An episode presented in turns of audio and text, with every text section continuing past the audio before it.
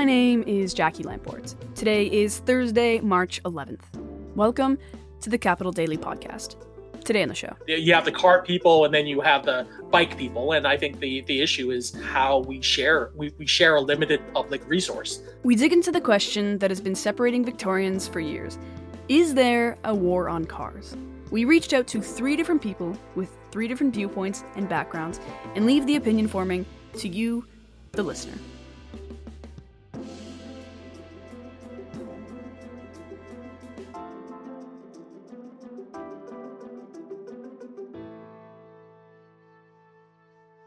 Today's episode is brought to you by Nest by Chard Development.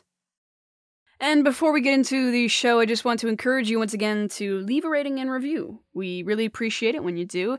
Tarek called the podcast Victoria's Pulse, and I like that, and I might steal that. Thank you so much, Tarek. Uh, leave a review and a rating. It helps us a lot, and if you enjoy the podcast, that's the second best way for you to help. The first, obviously, is to tell your family and friends, which I encourage you to do. Thank you so much, and we'll get to the show. The debate over transit priority is not a new story in the city. Bike lanes are a hot point of controversy. You love them or you hate them, and the public transit in the city and outer regions, for many, leaves a lot to be desired. But as the West Shore focuses on rapid transit to the downtown, and the Victoria City Council causes a heated public outcry over the Clover Point plans, the transit conversation is at the top of our minds. Unfortunately, the conversation doesn't always hit the right points to reach agreement. A Times Colonist reader wrote into their letter to the editor section claiming that there were no signs saying welcome to Victoria in any of the major entrances to the city. The reason being, of course, that you're not welcome to bring your automobile. But another reader did respond saying that that was a nice conspiracy theory, but there is a welcome to Victoria sign driving south on Highway 17. So today we're going to provide a reasonable approach to the debate with facts and experts. We'll bring all the viewpoints we can to the table and play them side by side. After listening to this episode, we'd love to hear your thoughts. Where did you stand on the argument before? Where do you stand now? And did we miss vital points? You'll have an opportunity to contribute to a follow up episode if you listen to the end for details. And now, in the corner representing car alternatives, Dean Murdoch the founder of Better Mobility Saanich and former Saanich counselor. In defense of cars and in favor of balance, we have Stephen Andrew, a counselor for the city of Victoria. And lastly, from the side of city planning and research, Andy Yan, the director of the city program at Simon Fraser University and an urban planning expert. We started off by asking each of the guests if they believe that there is, in fact, a war on cars. First, we'll hear from Dean Murdoch. No, I don't. I think that what gets lost in this debate is um, that many of the folks who are involved in some kind of advocacy are drivers themselves, or at least will commute by automobile on occasion. Um, what I think this, like describing it as a war on the car, it's way more confrontational than I think that it needs to be. A lot of the folks who are in the business of, well, not a business, who are who advocate on behalf of pedestrians and cyclists and other forms of non-motorized mobility.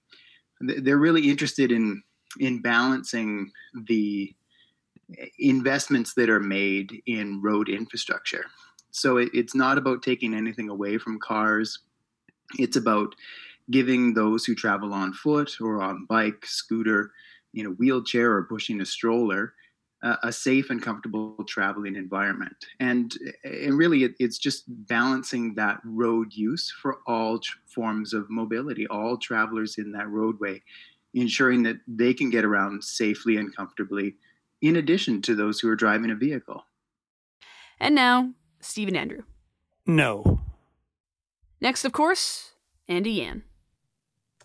I don't think that there is necess- a war on cars as much as I think that there's a I think a conflict of motif that I think a lot of times I think we are in this kind of ongoing evolution of how we get around. And I think that it gives they kind of sense that there is this inherent conflict as opposed to the change that is happening towards how people get around a city, as well as I think the the the the, the shift from I think what used to be a highly car oriented view of how people could or should get around towards a much larger perspective of the various modes people can get around, which includes uh, tr- transit, but of course, bicycles and walking. This will continue to be the order for answers as we go forward. The next question was what they believe the most effective form of transportation is for a growing city. Well, I mean, I think that it's clear that uh, as the city becomes more congested, as the capital region becomes more congested, we need to look at alternative forms of getting around. We're on an island and we're at the south end of that island. So there's not going to be more available land to make bigger, wider roadways. I think we need to get more efficient in how we use those roadways. So obviously there will always be a need for motor vehicles and maybe those are going to be electric vehicles. Uh, no one's suggesting that we're going to shift away from that entirely but i do think that what we're seeing is a, a real desire to increase the ability to get around by other modes. So for people who don't have a private automobile public transportation is often a viable option for traveling longer distances and that means investing in in more frequent route uh, services and uh, and creating a safe and comfortable place for people to get to while they're waiting for the bus. Then we've also got people who want to move around uh, by bicycle, by scooter, and uh, you know uh, bike lanes are becoming much more common around the capital region. Protected bike lanes, buffered bike lanes, creating that safe traveling space for people who are moving around on bike and there are a number of people who choose to move by bike, not only because uh, it's the most affordable option for travel for them, but they're finding it much more efficient. And so creating that safe traveling space for them really means that they're able to get to the place that they need to go more safely, easily, and, and quickly. So it's it's really convenient. And then of course there's people who are traveling on foot, or maybe they're they're in a wheelchair, they're pushing a stroller equipping our communities with adequate walking infrastructure. So, sidewalks, ensuring that um, they're contiguous. Um, I live in Saanich, and one of the problems we encounter all over Saanich is that there are places where there are great sidewalks, but they come to an end, often mid block. And so, connecting those traveling spaces with uh, a contiguous walking surface well, I think it's a mixed use, really. And I think that's the issue that we need to look at. And we have to understand the demographics of the city of which we live in. And we have a lot of seniors in this town. So I'm assuming that your question on the war on cars really comes from the bike lanes that are being put in and the recent decision over Clover Point. I believe that there are differing opinions, and I think we need to understand the needs and I think that very often we can miss that as able bodied individuals. We think, okay, great, you know, we can go running down to the store, you know, in, in, just a couple of minutes or jump on a bike and go somewhere. And not everyone can do that. I've got friends that have multiple sclerosis. I have uh, uh, people that uh, have Parkinson's uh, disease. I have friends who are seniors who really have hard time walking, you know, without a walker. There are many, many different abilities and disabilities, and we need to focus on those.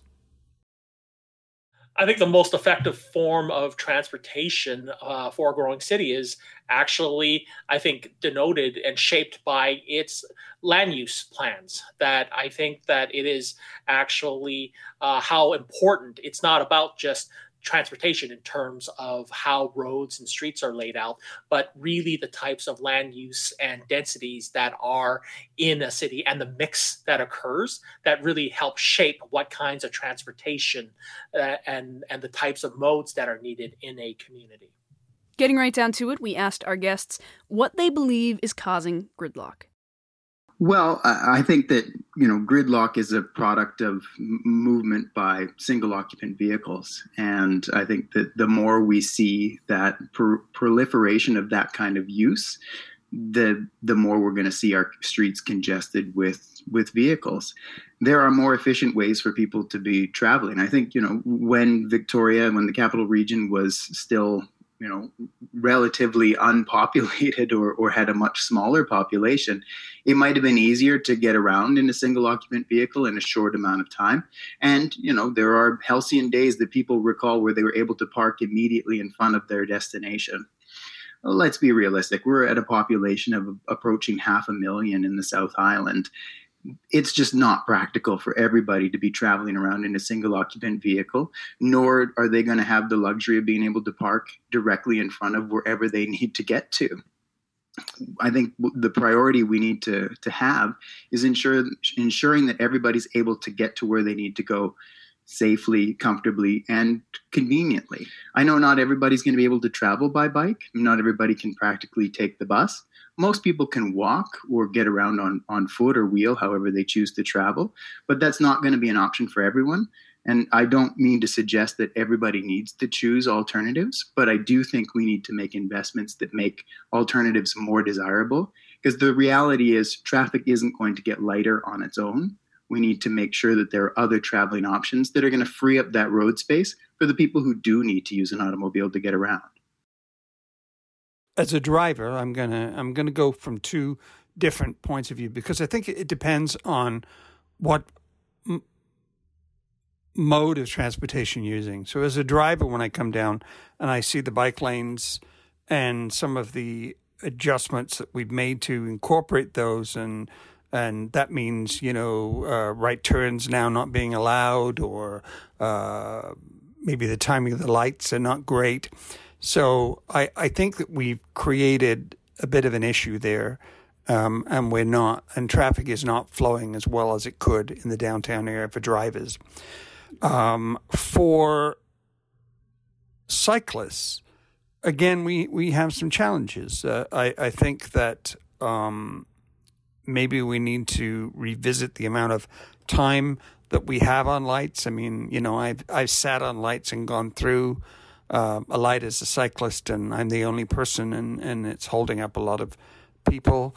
Um, then there are other areas where we're looking at um, when you're coming, for instance, when you come down, when you're when you're coming southbound on Wharf Street and you are turning left onto Fort, there is only one space really that a cyclist can sit in, and it's it can be very confusing, especially if that's a very busy area. And when you're coming back down Fort Street to turn right onto Wharf Street, if people know that's an issue, getting into the flow of traffic for cyclists can be an issue. So I think we need to review them. I asked in a meeting recently, I said, hey, did the consultant actually cycle through the bike network after it was completed? And I'm not so sure they they have. I mean, uh, they they they hadn't at that time, I'm told. But you know, I think we need to. It's not perfect. We need to work on it. I guess that's what I'm saying, and we need to to adjust it. We need to find. I, I guess it's a theme I've always had, Jackie, and that is uh, we need to look for balance. Yes, let's get people onto their bikes. Let's make this the most cycling friendly city that we can but let's not do it at the expense of other people. I think that what causes gridlock is really well. I mean, it's it's it's it's it's it's it's it's cars. It's it's it's mixed in. Well, granted, you know, one one has also seen gridlock with bicycles before, and I think that it's it's it's really you know a, a, a system through which I think is a is is is where the it's, it's where the system becomes saturated by by one particular mode of transport uh, of, of, of transportation. This in this case a car, um, without necessarily I think the type of shift into other modes that are more efficient. That I think that part of this is an efficiency challenge in terms of you reach a certain saturation for cars uh, in this case, uh, as what most people are familiar with in terms of gridlock. But then how that can be met or solved by a by an alternative, uh, more efficient means of getting people uh, from where they want from from where they are to where they need to go. Next up, what do they think the impact of taking away the reliance on cars would be? Well, I think for some people who have traveled that way for decades, it's going to be uh, an inconvenience. It will be a, a, significant shift. And, you know, they may still choose to travel that way. And for some folks, they may not have an alternative. So I think that we need to ensure that they're able to get around as conveniently as possible. But the reality is that we've got busy streets and we've got a lot of people trying to get to where they need to go. And so ensuring that uh, the, their, the journey for the people who are in an automobile is convenient, I think is a priority, but acknowledging that there are folks who are not able to travel by automobile and giving them a fair shake as well. From my conversations with those with disabilities, I think it would be significant um, because um, you know I I'm thinking specifically of a father who can't leave his son for any amount of time. He has to he has to be with him 24/7 because that's the care. If we reduce the ability for people to use their cars in the area, then then that's going to be a challenge. That that's my main concern. And and also if we make it, if we are competing against other municipalities for business, for instance, we need to ensure that we we do not create barriers to that access. That again, and I think if we do it in a balanced approach, we're okay. But if we start, um, if we start blocking cars coming in from downtown, and the other municipalities, as you suggest are using their cars all the time, they're going to go to more car friendly places. That's the issue is you ought not to immediately take away uh, any particular mode, but actually have a means of shifting mode, of, of providing alternatives, viable alternatives uh, to the existing mode of transportation. In this case, when we talk about cars, um, you have to provide, I think, altern- viable alternatives for why people are driving cars. I mean, in this case, most of the time it's say people who are dri- taking their cars to get to work. It's ensuring that there's a transportation system that is in, in say public transit that it fits in the schedules of those who are getting or as many people as you as as as you can uh, to their work schedules but then also where they to the places where they need to go. And i think that it's in that combination that you can i think uh, begin the slow shift in terms of behavioral change. We'll take a quick break here to hear a word from our sponsor. Today's episode is brought to you by nest by chard development. Nest's prime location at cook and yates places four incredible neighborhoods at your doorstep Explore the heart of the urban arts scene in Fernwood, relax with a leafy walk through Fairfield, enjoy all the conveniences of the downtown commercial district, and experience the funky retail vibe of North Park. Casting concrete by Chard Development and elevated by distinguished finishes, Nest offers a collection of mid rise homes with expansive balconies that extend living beyond the interior. One bedroom homes from the low 400s, two bedroom homes from the low 700s. Register today for more information. That's www.nestbychard.com. And do you want to help support Capital Daily's local journalism and connect your business with our engaged and curious Greater Victoria audience of almost 50,000? Email our partnerships team at advertising at capitaldaily.ca. And back to the questions. The next thing we asked was what other cities or regions they thought we're heading in the right direction? Well, you know, I, I, think that this is an issue that most communities continue to grapple with. And we see larger jurisdictions that are way ahead of us in the capital that have had to confront traffic congestion as a reality of their growth model for years. And so that, you know, obviously there's going to be cities like Vancouver, Toronto, Montreal, New York. These are all very large examples, big cities that had to reconcile the use of the private automobile and its impact on, on traffic congestion many, many years ago. We're nowhere near uh, those kinds of challenges in the capital region, but I think we can follow the model that some of those communities chose to to set, or that maybe learn from the mistakes that they made as we begin to accommodate growth, as we acknowledge that our streets are becoming increasingly congested. Let's look at Vancouver, Toronto, Montreal, and some of those big cities. Certainly, other examples that exist in, in Europe that have modeled the way on, on the best ways to ensure that every type of mobility is accommodated, that all travelers are able to get around. I don't think that we're ever going to be in a situation of congestion that's on par with Vancouver or larger cities. And let's hope that we never get to that place. But let's also bear in mind that we need to be thoughtful about the infrastructure investments that we make so that we don't end up as congested as some of those large jurisdictions. I think Ottawa is. From my time in Ottawa, uh, I really appreciated looking at the way they, they were putting their bike lanes in, and, and they didn't build them to the level that we did to begin with. They they temporarily tried lanes to see if they were working rather than put major infrastructure in and then they can, can adjust it. Toronto does that as well, by the way. And then, you know, and people complain. Everyone's going to complain. Let's be honest. No one's going to be 100% happy with the way things are going. But um, again, if we if we do it, I think in a reasonable phased plan, then we'll we'll we'll get buy-in. It's aspirational, I think, to to to get to that situation where we have what I would say is um, emission vehicles. That's how I would like to call them. It would be good to get to non-emission vehicles like electric cars and that. That's really where, where, I think we're going anyway.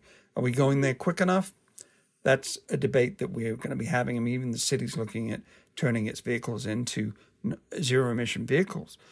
But I think we, if we are going to do this, we successfully, we need to get everybody on board.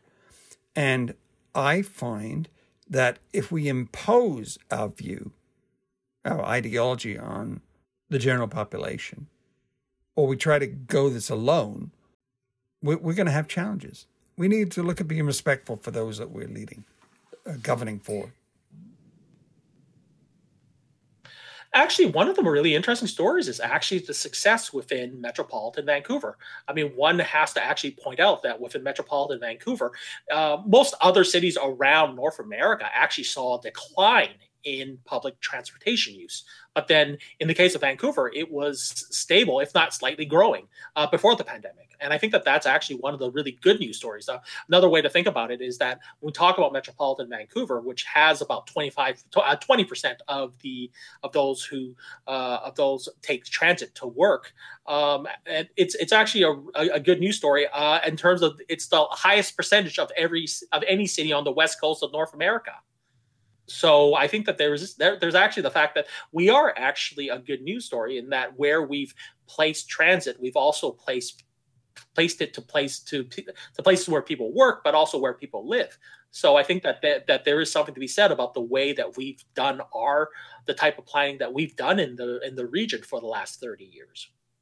And lastly, we asked what they think the right mix of cars, public transit, biking, and pedestrian access is. Well, I think, you know, in terms of meeting our climate goals, we need to put an, a stronger emphasis on alternative forms of mobility. Uh, we don't have heavy industry in the capital region, so most of our greenhouse gas emissions are directly directly attributable to transportation. And so when you've got uh, a number of internal combustion engines emitting greenhouse gas emissions into the atmosphere, that's going to be a major contributor to climate change. So clearly, for that reason alone, there needs to be a shift to other kinds of mobility, and electric vehicles are providing uh, an alternative form of getting around that is less emissions intensive.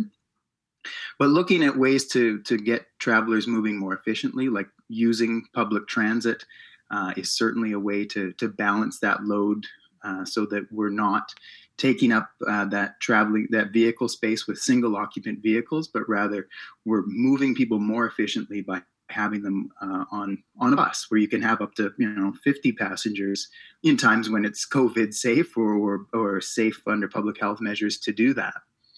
Uh, similarly, people who are able to get around on their own power, if they're using a, a bicycle, if they're using a scooter, walking, they're in a wheelchair, whatever the case may be, uh, that is a much less emission intensive type of travel. In fact, it's emission free. And it's often one of the most desirable ways to get around because it means you're not fighting vehicle traffic to get to where you need to go. You can get out and enjoy the community. You can interact with your neighbors or folks that you meet on the street. And it, it's ideally going to be a much more comfortable experience, provided that there's safe and adequate infrastructure for you to be able to get around. So I think we've seen a significant emphasis on motorized travel, particular for, particularly for single occupant vehicles, over the course of this region's development. And Saanich, where I live, is uh, particularly guilty of that. It's a community that was largely built at a time when the car was king. Uh, many of our neighborhoods were constructed without adequate sidewalks. Uh, very little consideration for anybody who was moving by any other means than the private automobile. And we know now that that's just not functional. From an equity perspective, there are many people who are just not in a position to be able to afford to travel by private automobile. And so we need to be thinking differently about our rights of way and how we give people the option to, to travel by whatever means they're able to get around and ensuring that they're able to do that comfortably and safely. And so I, I don't know that there's an exact target to get to. I mean, I know we have greenhouse gas emission targets, uh, reduction targets that we're trying to achieve. And that's going to mean really shifting the emphasis towards alternative forms of mobility.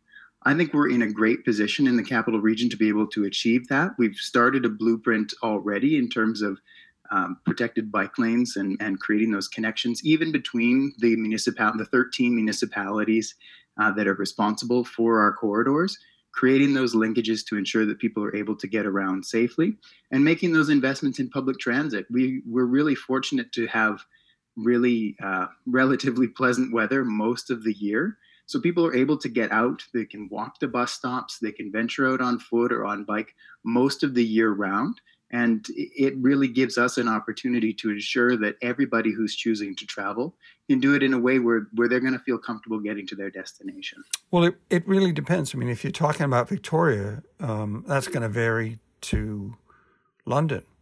I mean, when I go to London, England, I only use public transit and um, and taxis maybe and walking. You know, but that's a very different city because everything's close together. Yeah. If I want to go to Costco, um, likely I'm not going to take my bike for the very simple reason: one, I won't get everything into the yeah. in into the bike when I'm coming home. Um, or if I want to um, take my um, partner's artwork somewhere, it's not going to go on a bike. So it, it really, again, I, I, I, you know, I mean, it, if we're getting to no use on cars in in in the area, and again, I think that that is just completely out to lunch. But I I, I really I really couldn't call that. I think it, it's going to have to be um, it's going to have to be based on uh, on the needs needs of the community. And you know, we we do not have as an extensive public transit system as they would have in London or even Toronto, for instance, or even New York City. So um, we can again be aspirational to get to there, but right now we we don't have the financial resources to do that. I think it's not necessarily one of mix. It's about priorities, and I think that I think a lot of times I think it's been thought of as the priority is around first pedestrians, then it comes bicyclists, then public transit, and then cars. I think that that's really how folks see not again not necessarily the question of mix, but a question of priorities in terms of your transportation network. Uh, but then, of course, it's only really how that type of prioritization is mixed in with the existing land use and the types of densities that happen in the community.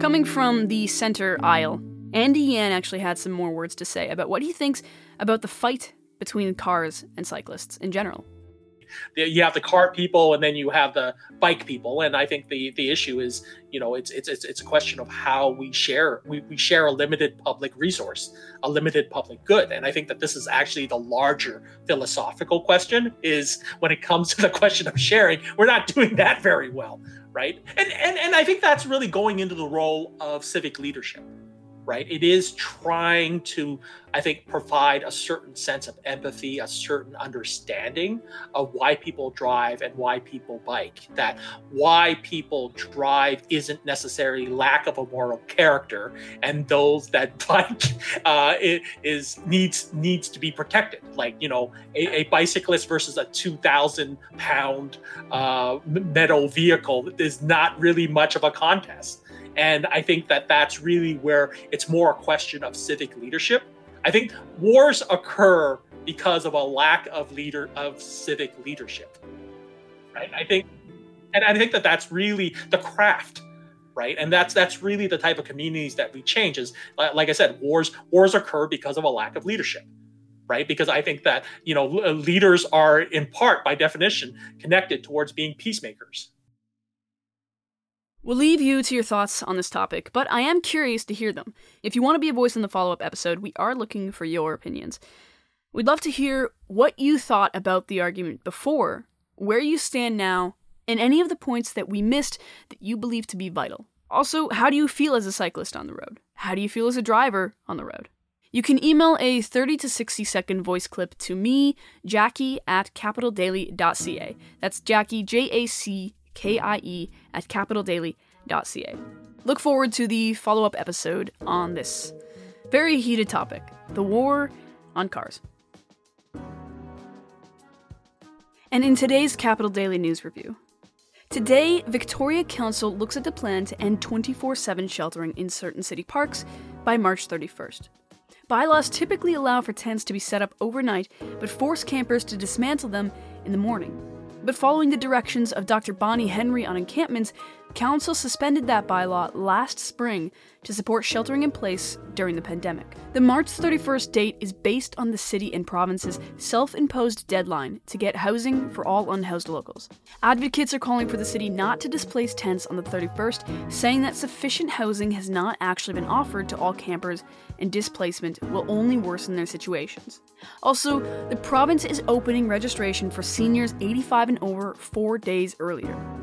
Instead of registration starting this coming Monday, they will start today at noon. The province says this is because the registration process for the first age cohort went much faster than anticipated, despite a slow start on Monday. If you want more stories like this in your inbox every morning, subscribe to the Capital Daily newsletter. You can do so at capitaldaily.ca.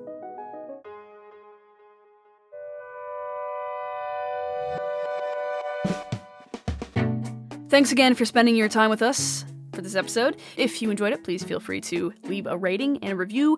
Also, subscribe so that you don't miss an episode going forward. We post new shows every Monday to Friday. My name is Jackie Lamport. This is the Capital Daily Podcast.